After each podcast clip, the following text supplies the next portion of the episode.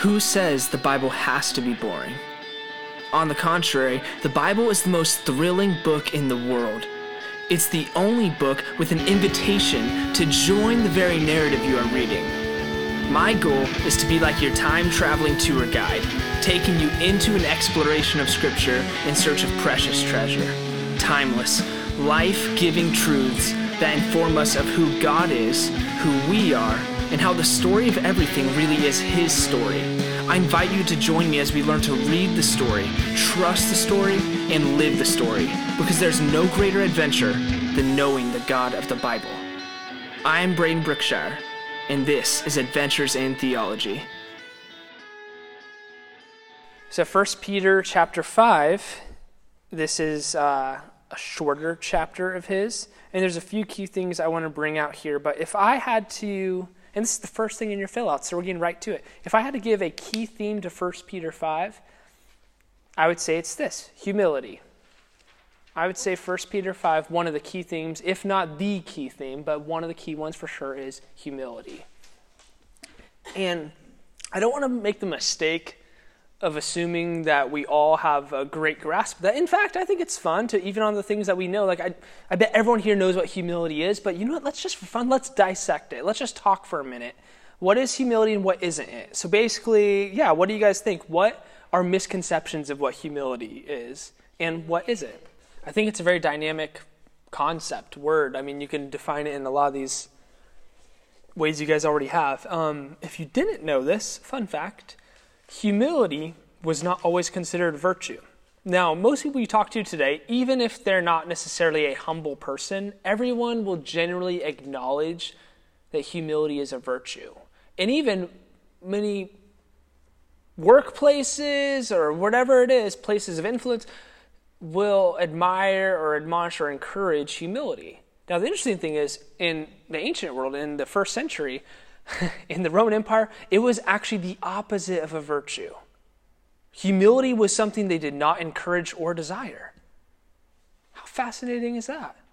So, when Christians encourage humility, let me just.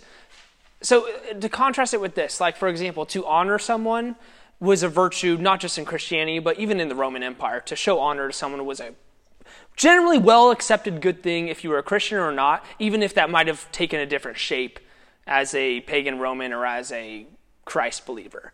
But humility was something you would not desire and you would definitely not talk about with po- in a positive sense in the Roman Empire.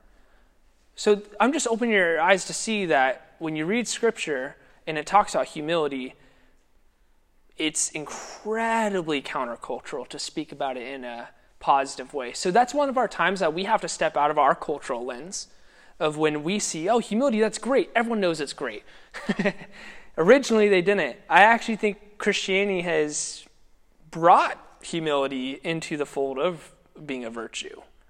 Because beforehand, it wasn't. Let me ask you a question.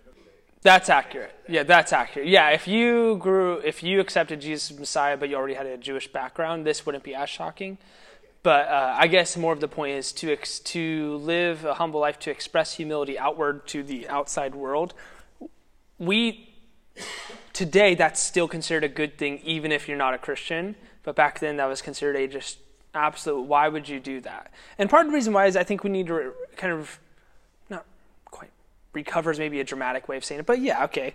We need to recover some of the extreme things of what humility means. And uh, just i think for example the greek words around the idea of humility and this is on your notes uh, the greek words around the idea of humility convey things like lowliness of mind or smallness of stature, and in that case, metaphorically, smallness of stature, um, metaphorically. So, lowliness of mind or smallness of stature.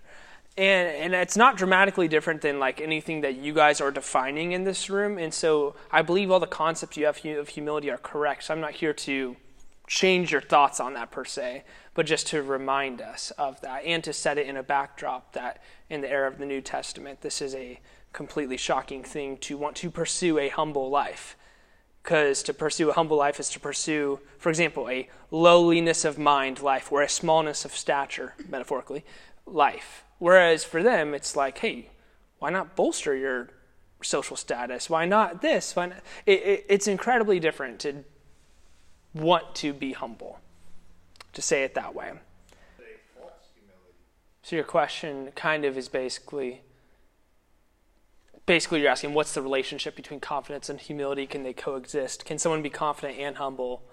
Um, let's address that first. Yes. And so I think a misconception of humility is that someone can't be confident. So, for example, you'll sometimes see the most timid person in the room, and that people will say, ah, they're just so humble. Doesn't mean they're humble. You could be timid and not humble, or you could be confident and also be humble. Yeah. Yeah, no, so it, it's just important to remember that, like, just because someone is quiet or timid doesn't mean they're humble. And so I think sometimes we falsely ascribe humility to certain people. Just because they're the quiet person in the room does not mean they're humble. They might, they might be in their head thinking, y'all are a bunch of losers. Like, you know what I'm saying? They might be judging you in their head even though they're quiet. I'm, I'm not saying all quiet people do that. I'm just saying that that's a very much a reality. But same thing with confidence is someone could display confidence, even have a true form of confidence, and doesn't mean they're not humble. Because those things are not mutually exclusive. Let's see. Let's give a perfect example. I know you've already named a few, Heather. John, Peter, Paul. Okay, Jesus. Like, is Jesus Jesus not both confident and humble? Well, absolutely. He even describes himself as being uh, lowly of mind. Uh, um, oh, sorry, lowly of heart, which he uses the word humble. Tapeinos. Uh, yeah, he uses lowly. That's in Matthew 11, verses 28 through 30 in that passage. Um, Come to me, all who we are weary and heavy laden, and I will give you rest because I am lowly in heart. So he describes himself in that way, but also we can see in Jesus that he clearly has confidence. He speaks on his own authority and all that, and as he should, he's Jesus. but that he doesn't back down. Yeah, so it, it, I don't want us to also think. I think the, I believe it was last week we talked a little bit about boldness. You can be bold and also be humble. So Heather, you're someone who's really bold that's just we, we love it. Heather is sassy, she's bold. Uh, Andrea is saying it. Yep, amen, true. Uh, but I could work on my humility. No, no, no, no, no. I I was about to give you a compliment, but I genuinely think, and I'm not trying to just say uh, you know whatever. I genuinely think you you display a great humility, and I appreciate that through our friendship and everything. Uh, I've really seen that, and so I think that's really cool. I think you walk it well of having this boldness and this humility. And I've seen your humility a lot um, in your willingness to, you know, learn and grow. And I think that's beautiful. And I think that's part of that lowliness of mind is you described it as like an accurate representation of ourselves. And in fact, let's let's start to get into scripture, and we'll keep talking about humility a little bit. Uh, if you First Peter five, verse five, and we'll start in the second part of verse five, and because I wish this was also a new start to the verse when it starts with all of you clothe yourselves. We'll read that because all of a sudden he's transitioned to talking specifically to just elders or overseers in a church to all of a sudden, hey, but what I just said actually applies to all of you. And so here's my instruction to all of you, not just those in church leadership in any sort of regard. So let's read from there. Let's read verse 5b. Um, let's just start in verse 5 because uh, there's going to be a few things to say. All of you, clothe yourselves with humility toward one another, because, and he's quoting from Proverbs, God resists the proud but gives grace to the humble. Now, clothe yourselves with humility. For them, clothing was something obviously that you would wrap around yourselves and tie together. So, what does it look like for us today to clothe ourselves in something that's an attitude or a posture of a heart like humility? What does that look like? So, if, if instead of just understanding this passage, okay, cool, to be humble, what's it mean to clothe yourself with humility? What's that look like in our context? Because notice how he says, clothe yourselves with humility um, towards one another. So all of a sudden, he makes, at least in this context, he makes humility directional yeah, someone who's humble is not focused on themselves. And that's that reminds me of the famous C.S. Lewis quote on humility. I'm sure some of you have heard it. Does anyone know it off the top of their head? I don't know Okay, it, it, and uh, it's something to the effect of humility is not thinking less of yourself; it's thinking of yourself less. So, which is true, which is a true way of doing that. Store that one away. Um, yeah, that one's for free. So it's not thinking less of yourself; it's thinking of yourself less. And that's, a, that's what you're saying, Wayne. And that's what you're saying too, Bruce. That it's like, okay, so if I'm considering others, if I'm looking out for them, that's Philippians 2, by the way, that's a humble posture. Well, get self out of the way. Yeah, you're getting yourself out of the way. Mm-hmm. And that's going to be uh, something. Why not? Let's talk about that real quick. Getting yourself in the way. So, so what's he say? What, what about the proud? Well, God resists the proud. Oh man, you do not want God to resist you. That is the most scary thing in the world. If God resists you, ouch. So God resists the proud but gives grace to the humble. Let's talk about this word proud. I think it's so fun because the etymology of this word, it's pronounced huper re phonos. You have to like it's syllables. Huper re phonos. Uh, you don't have to know that by any means. Huper re phonos. But the point is, the etymology of this word really breaks down into two different parts. Huper is this prepositional prefix to the word. It's this word that is like above or high. It's it's how you would say something that's high right? And then uh, phonos would be from, you know, a root word of phrino or whatever, so for light or to shine. And so if you break into two parts, it's literally this get this highlight. Someone who's proud, or at least in this particular word of proud, are those who highlight themselves. They highlight themselves. That is such a great way of thinking about those who are proud. You know those people who it always comes back and is somehow about them? Yes, you're laughing because you know it's true, or you're laughing because I'm talking and that might be me sometimes. Um, it's someone who highlights themselves. It's the opposite of humility from the few things that you guys have already described. Here's the, the truth is you guys already knew the answers to a lot of things we're talking about tonight. It's just hard to live them out, I think. But humility is the opposite of that. If it's the opposite of highlighting yourself, then it's moving the spotlight onto others. The humble life is doing that. It's moving that spotlight away from you.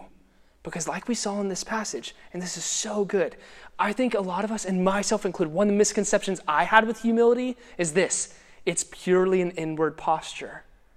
But a lot of the times when the New Testament talks about humility, it shows us that it's actually an outward expression. It's directional, just like you would talk about love. Well, you don't talk about love in the sense of loving yourself. Well, our, our culture does, but the Bible's not too interested in that. Love is directionally outward. It has an object and a benefactor and all. It's a, humility is kind of like that too. Yes, it is a heart posture. Yes, it is an attitude, but it has one that has an expression outward. That's, that's why Peter says, clothe yourselves with humility. Why? Well, not why, but toward one another toward one another. So there's somehow an expression that happens when you're humble that it, it is affecting those around you in a positive way, of course. Because if the proud are those who highlight themselves, the humble are those who move that spotlight onto others. And that is such a great thing. Because, I mean, supremely, what should we be doing with that spotlight is pointing it to God. That's the easy answer, and that's true. But also, the Christ like thing to do is to move that spotlight onto others. It's like in Philippians 2 consider others as better than yourselves. And he's making a rhetorical point there, and we can explore that another time. Beautiful passage, beautiful passage. But point being, if the proud are those who highlight themselves, the humble are those who move the spotlight off themselves. If all of us, let's say all of us truly practice the humble life, the humble way, well, if I'm looking out for Wayne and Wayne's looking out for Andre and Andre is looking out for Heather and Heather's looking out for me and we're, we're all looking out for each other, then yeah, I don't have to highlight myself. Wayne doesn't have to highlight himself. You don't have to highlight yourself because we're looking out for one another. And that's part of the beauty of the humble life. Instead of everyone is each for his own, like looking out for number one, no. Again, humility is directionally outward. And for me, that was my paradigm shift with humility when I've been when I studied humility more in depth, and now that I've arrived at humility, right? No, and it's that's a great thing about humility, right? It's it's yeah. Anyways. As soon as you've arrived, you fail. Yeah, exactly, right. It's a lot to say there. So, but I just want to point out a few other verses in Scripture. We're going to get more in depth on verses six and seven in just a second because I have a ton to say there. But I just want to point out that for example, the whole Bible is consistent on God's heart for the humble. And so I just want to point out a few key verses that I really like. One from the Old Testament, one of my favorite verses in the Old Testament. Isaiah 57 15 says this, and this is Yahweh speaking. For thus says the one who is high and lifted up, who inhabits eternity, whose name is holy. I dwell in the high and holy place, and also with him who is of contrite and lowly spirit, to revive the spirit of the lowly and to revive the heart of the contrite. So get this contrast of what how beautifully poetic this verse is. What was that? Isaiah 57 15. So get the awesome rhetoric but poetry of what's being said here. God's saying, I am high and lifted up. And yes, He is. My name is holy. I dwell in the high place. But you know where else I dwell? With the lowly. God's heart, although He is high and lifted up, is He chooses to reside with those who are lowly in heart. Because, in a sense, if Jesus truly is God, which we believe He is, obviously, uh, He's lowly in heart too. So there's a f- sort of camaraderie in that. And so I just love that wordplay. He's the high and lifted up one who cares for the lowly and revives the spirit of the contrite. Great verse. Another one, Matthew 23 12, Jesus speaking. Whoever exalts himself will be humbled, and whoever humbles himself will be exalted. Well, that sounds familiar. How about this? Luke 152. This is in, uh, I believe, the Magnificat of Mary. And she says, and he's, she's talking about God, he has brought down rulers from their thrones, but has lifted up the humble. Okay? James 4:10. Humble yourselves before the Lord, and he will lift you up. Now, it's only verses I'm going to share for right now because I think you get the point, and there's quite a breadth to scripture on this. But I wanted to also show you the difference of like different authors. I mean, I just showed one from the Old Testament, but Matthew, Luke, and James. We've been talking in Peter. You have plenty of verses in Paul like this. One of the most common themes in Scripture about humility is that God has such a heart and such a soft, his heart is drawn to humility, but his heart resists the proud. And that's and it is this weird trust thing where God, like, are you gonna take care of me? Are you going to look at, if I take the humble route, will you truly exalt me? And, and that's vague language. I mean, ultimately, it means eschatologically. What I mean, like, in, in the end goal, God will exalt us as the humble, right? As those who follow Him. But there also are times that He does vindicate us, even in life right now. As, and some of us have probably experienced that, where you can probably tell stories of the times when you took the humble route and God, like, came through in a way that wow, that's really cool how he showed up. I would have tried that in my own strength, but he came through and he raised that up, and that was great. And so there, there are those cases. And so um, verses 6 and 7 will carry on this same contrast of the proud and humble. So let's read those verses, 6 and 7. Because this is the same thought. Like I, I think it's unfortunate when some Bibles will put like a new subheader. No, this is the same thought. Keep reading. So in fact, let's read read where we started, back in verse 5b. All of you, clothe yourselves with humility toward one another, toward one another, because God resists the proud but gives grace to the humble. Humble yourselves, therefore, under the mighty hand of God, so that he might exalt you at the proper time, casting all your cares on him, because he cares about you. Now, it's kind of ironic to me. I just noticed this today. It's kind of ironic to be told to humble yourself before God as if we are somehow peers with him. Have we thought about that? Like the instruction to be told, humble yourselves before God, as if you're somehow peers. Well, obviously not. Humbling ourselves before God isn't lowering ourselves because we are peers. It's more about having an, and this is something you mentioned earlier, Heather, it's more about having an accurate estimation of ourselves before God. That's why we need to be told to humble ourselves, humble ourselves before God, to have an accurate estimation of ourselves. So the command to humble ourselves, though, actually it's cool because this passage gives us an explanation of how to do so. And I love when Scripture does this, and I don't think many of our translations will specifically point this out so clearly. Uh, does anyone have a translation of verse 7 that starts with cast? Not casting, but cast, and it begins with a new sentence? Like a period and then cast? Yeah. yeah. All right, what translation is yours? NIV. Okay. Okay. Uh, I don't usually like to bash on translations, and I actually like the NIV most of the time. I don't like the NIV on this. It makes it seem like a whole new thought. Now, I'm going to get really nerdy and technical, and I'm going to explain something, and then we're going to unpack it more in lay terms. Okay, so here it is. In verse 6 is your main, your main verb of this clause is your verb that reads in English, humble yourselves. Great, we're tracking. Main verb, humble yourselves. Now, when you get to verse 7 with where it says cast or casting, casting all your cares on him, that word casting is your participle. Now, in Greek, participles are always um, subordinate in the supporting of whatever that main finite verb is. The finite verb is humble yourselves, and the participle is casting your cares on him. So let me put piece this together for you. The main idea he's communicating is this your main verb humble yourselves before God. Let me tell you how. That's where the participle comes in. This is known as an instrumental participle. It's going to answer the question how do I do that? By casting all your cares on him because he cares about you. Let's make this clear as day, not clear as mud, clear as day. How does Peter encourage us to humble ourselves? By casting our cares on God. That's literally how he's telling us to humble ourselves. Well, on, on God? Uh, I think in this case, it's actually giving us permission to be aware of our needs, to cast them on God. So there's a sense where we're supposed to be, as C.S. Lewis, C.S. Lewis would say, to be self forgetful in humility, not to think of yourself less, right? And I think that's equally true. He, part of humility is moving the spotlight on others. But this verse also is now bringing another part of that equation. Well, part of humility actually is giving your cares to God. And we're going to unpack this, but this is in your notes, so just, and I've already been saying this, but one way we can actively humble ourselves before God is by casting our worries on Him.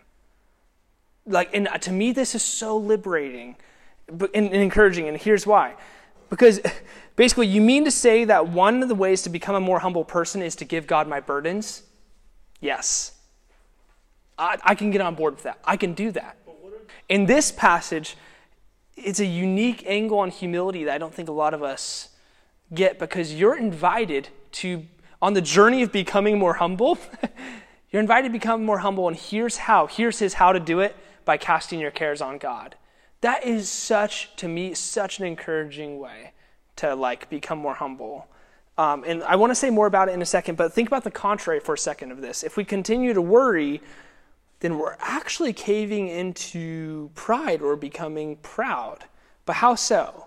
How can worry be criticized as pride? What do you think? That's important because this is a. You, and because you think you can provide for yourself. You think you can provide for yourself. You yeah. You can breathe for yourself. You, you think you can breathe for yourself. Yeah. Yeah. Keep your body going so that you can go to work, so that you can earn money, so that you can buy your food. Like every breath is given from God. Every way your body moves, every ability, every thought you have. It's like none of that. You don't do any of that. Yeah. Nothing so happens on your own strength. Is would be considered prideful because you think you have oversight over all that stuff. Worry is the uh, delusion of control that we, we don't have because like everything is actually a gift of common grace. And i think the things that happen routinely we're more likely to take for granted. So the fact that you can breathe in and out and you're breathing in and out involuntarily something that even when you're asleep you don't have to worry about. It's happening involuntarily. And uh, all these other things but the breathing i think is just such a great example of it because it happens involuntary it happens while you sleep and all of that. That's a gift of common grace but that's not on you you, it's not on your own strength that you keep breathing like that. Well, I have asthma, so I've spent a great deal of time thanking God for breathing. Yeah. so. It's a beautiful thing. I think that's breathing is a gift of it's a gift, but it's also a awesome gift of reliance. Mm-hmm. And I like that. Wait, and that reminds me of a quote from uh, Thomas R. Schreiner.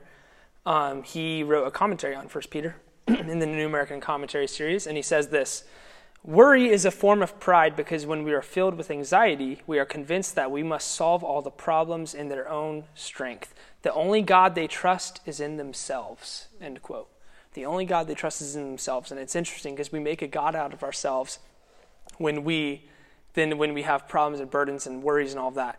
We now think and look to ourselves to have the strength or the solutions for those things. So it's the opposite of humility exactly what am I going to do? How can I solve this? All of this. We're suddenly treating ourselves like the sovereign that we're really not when we actually need to surrender.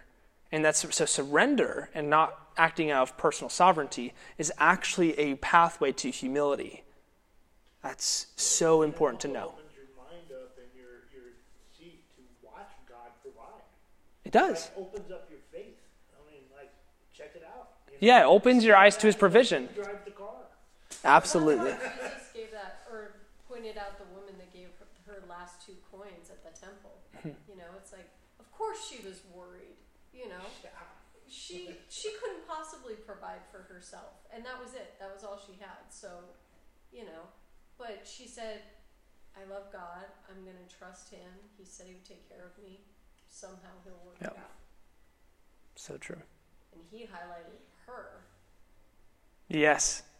Yeah. See, going back to it, if uh, I mean- that's what happens when we don't highlight ourselves and we move the spotlight where it belongs on God and then on others, God highlights, Well, I exalts, mean- raises us up, Yeah. yeah, lifts us up. So if she took on board the hey, you know, God will lift you up when you're humble, right? Now, how many thousands of years and millions of people have read about her? Okay, It's true. You're right. How many millions of people and thousands of years have we read about John the Baptist? Mm-hmm. Right? He was humble, and God lifted him up, lifted him up, and he's a household name. Even people who don't believe know John the Baptist had his head on a silver platter. And you know what I love about that example is John the Baptist would not care about getting the recognition of being in Scripture. And that's part of the beauty of it is if someone's truly humble and not a false humility that's actually seeking to get something from it, true humility at the end of the day, even when exalted, still does, doesn't need the spotlight. That's part of the essence and beauty of what makes humility so attractive and attractive to God too, because it just puts the spotlight right back where it belongs. Um, so this phrase, so let's just read this verse again so we can just have it in our heads. Humble yourselves, which is the main verb here, right? Humble yourselves therefore under the mighty hand of God so that he might exalt you at the proper time. And the participle that's supporting that, how do I humble myself? By casting all your cares on him because he cares about you. Gosh, a few cool things to point out here during these last several minutes is this. The phrase all your cares this is going to sound nerdy, but again, I, there's a few insights tonight that I think are really worth it. It's marked by a singular form of words in Greek, which give a certain stress to each one. So it, it could read like this casting every single one of your cares onto God. And let me tell you why this difference, although it's subtle, is profound. We might sometimes feel so worried or anxious and then just throw up a prayer, Lord, help me with my worry. And that's fine. There's nothing wrong with that. I would encourage that. But what Peter's doing here is he's inviting us to honor our worries by giving them more weight and even humbling ourselves to humbly talk through each one with our caring God. It looks more like honoring each one. And what that'd be is like, Lord, I'm really worried about my health. I got a diagnosis that I don't know how, the doctors don't know how to interpret it yet. And I'm waiting to hear back. And these next few days between calls is agony. I, God, I need to bring you into this. Instead, I, I, I need to talk through this. Like, I need to, or, Lord, I don't know how I'm going to pay my bills next month now that I'm laid off. Um, I don't know what this looks like. Yeah, exactly. Or even just like little things like, even earlier this week, I had a very discouraged few hours, and I, Lord, I'm just so discouraged right now. And I know this might seem so. I, I, I bet two, five years from now, I won't even remember this little moment in time, this little twinkle in time that I felt super discouraged. But right now, I feel it, and it's real. And uh, this week in Life Group, we're talking about casting our cares on you, so it's probably a really appropriate time to talk to you about it. This is a true story from earlier this week. Um, no, so you're right, Bruce. It's the big things, it's the little things, it's everything in between. It's everything because it's casting not just all your cares. That's what your translations probably say, all your cares. That's a fine translation. But what I'm trying to say in the nuance in the Greek that I'm trying to bring out to you, that's casting every single one of your cares on Him. There's a different emphasis that hits when you read it that way. Cast all your cares, cast every single one of them. Why? Because he cares for you. Man, that is such an encouragement. Like, th- theologically, what is the theological truth about God from tonight? Gosh, there's a few ones you could point out. One of them, he cares. So that way, when you are there to literally bad word and complain and vent all your what's going on in the sometimes the burdens that are completely legitimate and some that you're wrestling with the legitimacy of whatever he is there He's fully attentive. He's not multitasking. I mean, he is in the sense that he's God, so please track with what I'm actually saying here. But he's the ever present, omnipresent God who knows how to be fully engaged in what you're saying while also attending to other people. So please get what I'm saying there. But again, he cares. So you can cast every single thing you're worried about. And I want to challenge you, sincere, I sincerely want to challenge you to take this promise to heart and actually start doing this. Because I don't know about you, but prior to this week and having this particular passage be more in the forefront of my mind, I haven't I've been more of the throwing up the like, God, I'm just, uh, I have all these worries and I'm just throwing them at you. But I see there's more relational equity that takes place when I'm like, God, I think you want me to unpack these worries with you. And there's something that happens. And I'm not saying every single time it's this amazing peace that surpasses understanding when I do this, but sometimes there is. And it's not when I do this quick little, God, I'm worried, thanks, I'm giving it to you, but sitting with it, acknowledging it. Guys, honoring the weight of some of your worries is one of the best ways to actually combat them. And I'm saying honoring them in the context of prayer. So honoring them in the context of bringing them to God. Totally. You know, then this is my, actually my true, true, true closing thought on this is that we wildly underestimate how much God cares. Yes, that is for sure. We wildly underestimate how much He cares. And so let me challenge you to try to lean into that. Bring every single one of your worries, and not just your worries, just bring everything to Him. He cares. Yeah, it's kind of like remembering who you are, only we're remembering who God is Yes. and how big He is. Yep. You know me, I'm a big theology guy, and so if the theological truth, if it, what's the truth about God? He cares. God is caring. If you had to put God as the subject, God is what? God is caring.